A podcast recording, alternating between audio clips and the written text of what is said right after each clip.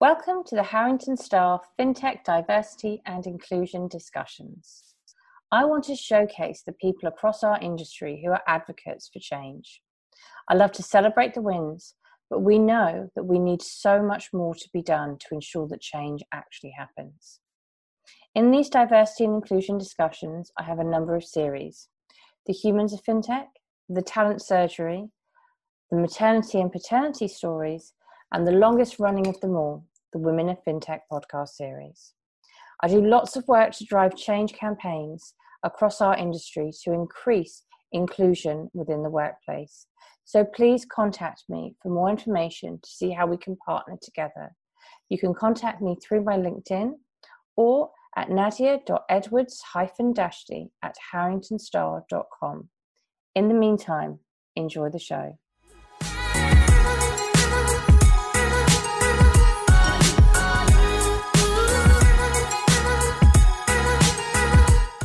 Welcome to the Women of FinTech podcast series. We are here today to celebrate the wins, raise awareness of the challenges, and walk the talk for change across the entire industry. Today, we are joined by Akita Somani, the Chief of Staff and the Diversity, Equity, Inclusion Champion for Elavon. Elavon is a top five global payment provider and is an owned subsidiary of the US Bank. The US Bank has repeatedly voted one of the world's most ethical companies in recent years. Akita has an amazing CV, having built her experience at Visa, HSBC, MasterCard, Citi, and Barclaycard, and is here to share her experience with us today. So, welcome. It's great to have you on an episode, Akita. It's great to be here. Thank you for having me today, Nadia. So, it would be wonderful if you could start off by telling us a bit more about Elavon.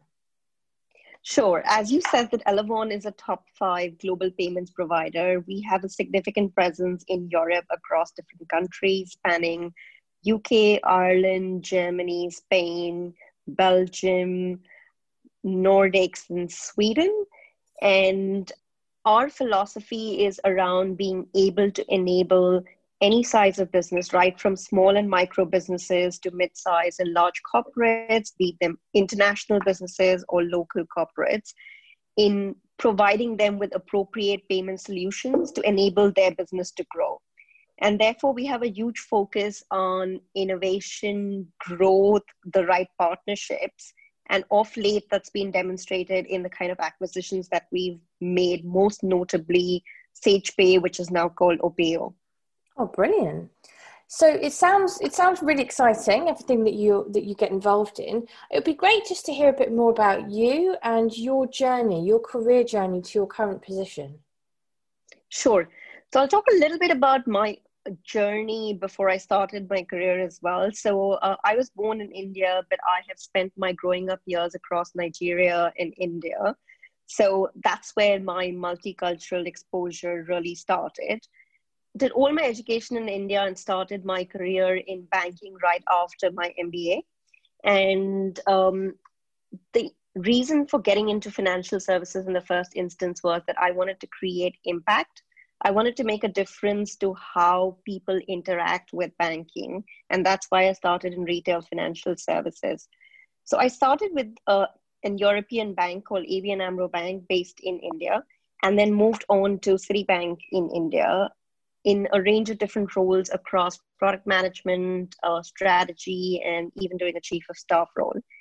I then made a foray into the Middle East and worked with HSBC for a while in strategy.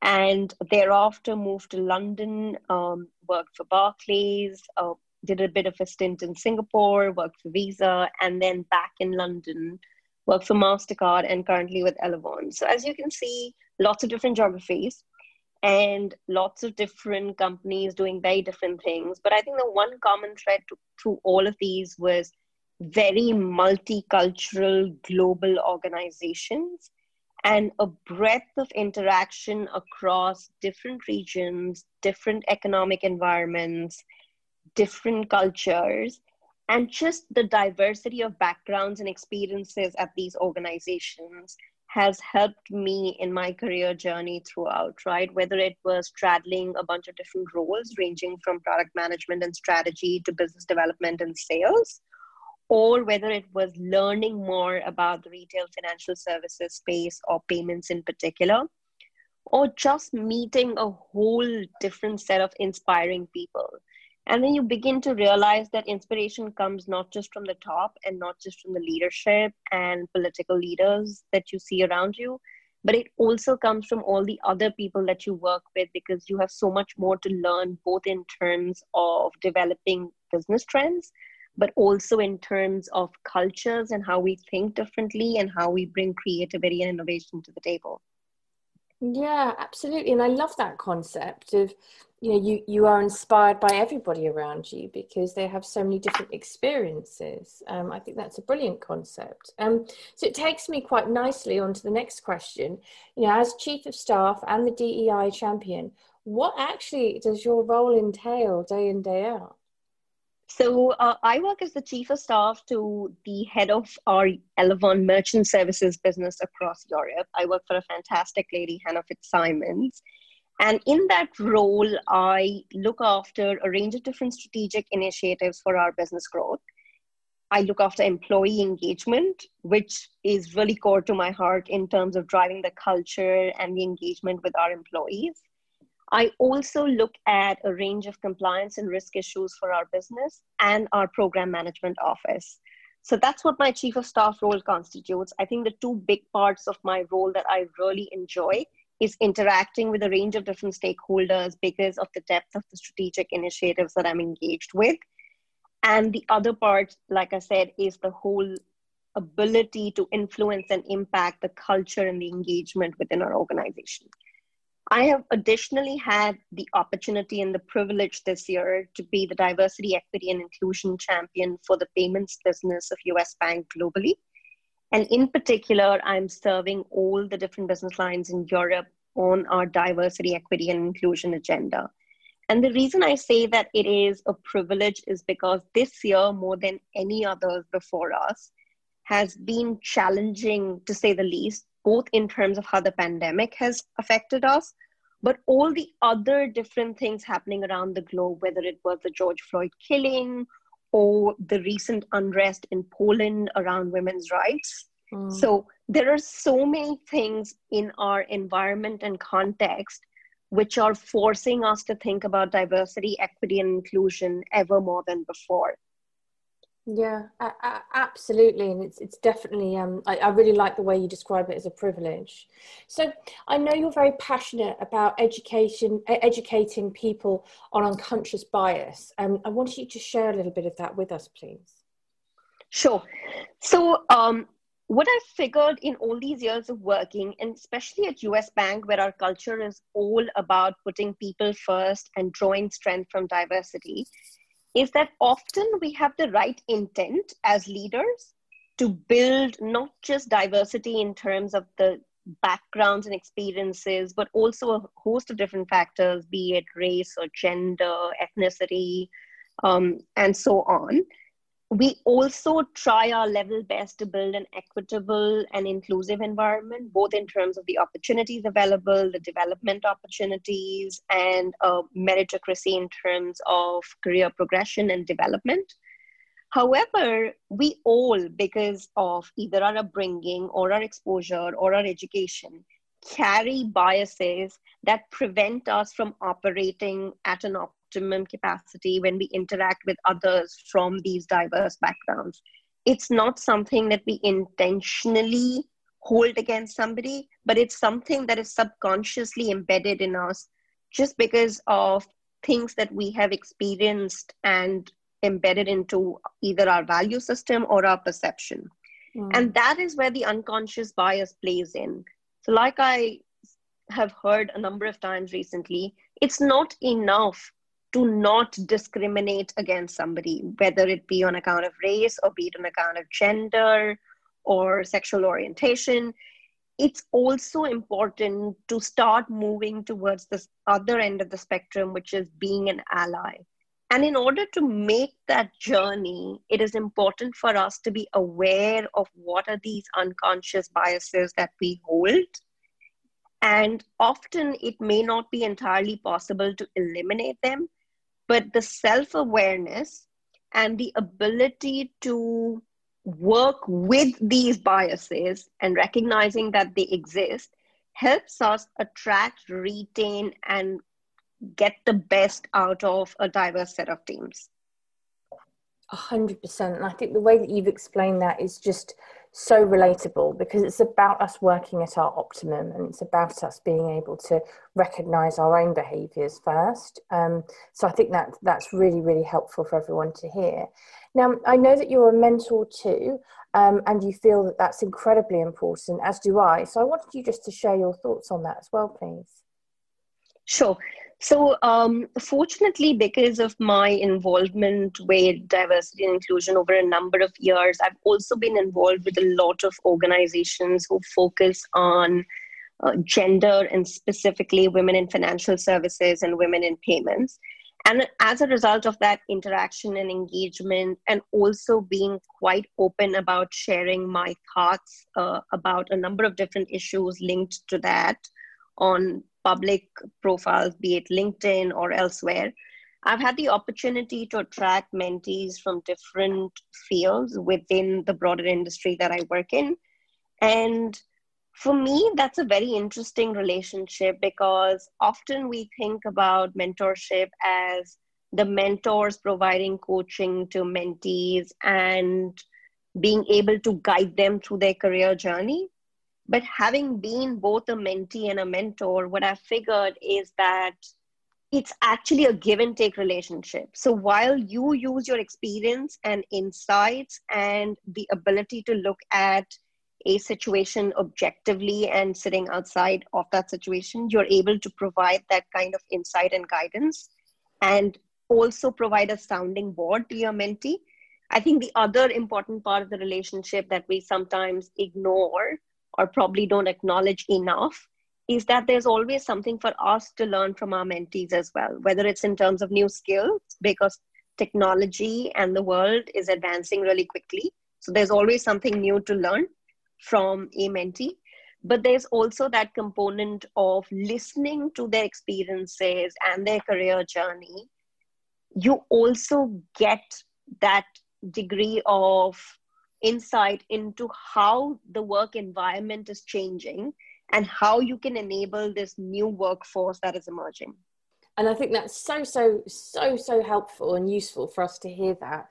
And um, it takes me on to what i what i want to ask next. Now i am so passionate about us walking the talk and us being really focused on actions um, because I think that um, it's wonderful that, that we're that this is on the radar and that people are talking about this but I think people like you you know what needs to happen to ensure that real change works. Um, so my question to you is how do you think we can work towards a, a more diverse w- workforce moving forward? Um, and if you had to think about your walk the talk top tips like what would they be for our audience I think the first thing I would say is that diversity is not about ticking the box and it's not about quotas, right? We cannot build diversity through determining these are the uh, number of women we would hire, or these are the number of BAME colleagues that we would hire, or uh, this is how we would distribute our population diversity is all about diversity of backgrounds and experiences, irrespective of ethnic origin, race, gender, and all those other factors, really. And therefore, what we should target to do is open up our perspectives. And what I mean by that is that we need to ensure that we look harder and wider in terms of inviting diverse candidates to interviews, or having diverse panels that interview those candidates, but most importantly, having a diverse leadership. The minute that you start to make a change at the leadership level and bring in diverse leaders, you start to see that those leaders think and behave differently, not just in terms of hiring a different set of talent, but the way they work and collaborate with their teams is also very different. So it's not just about a whole lot of diverse recruitment. That is a part of it. And therefore, it's important that we push all of ourselves harder to find that diverse candidate slate and ensure that we have a diverse panel interviewing all candidates. but making a change at the leadership level has a huge impact on how we build diversity. I think the other important components are equity and inclusion, right? We can do a great job of building a diverse workforce, but the other important components are are we educating and training our managers and leaders enough to recognize what it takes to retain and work with a diverse workforce, right? Be it in terms of unconscious bias that we just spoke about, be it in terms of cultural awareness, be it in terms of psychological safety.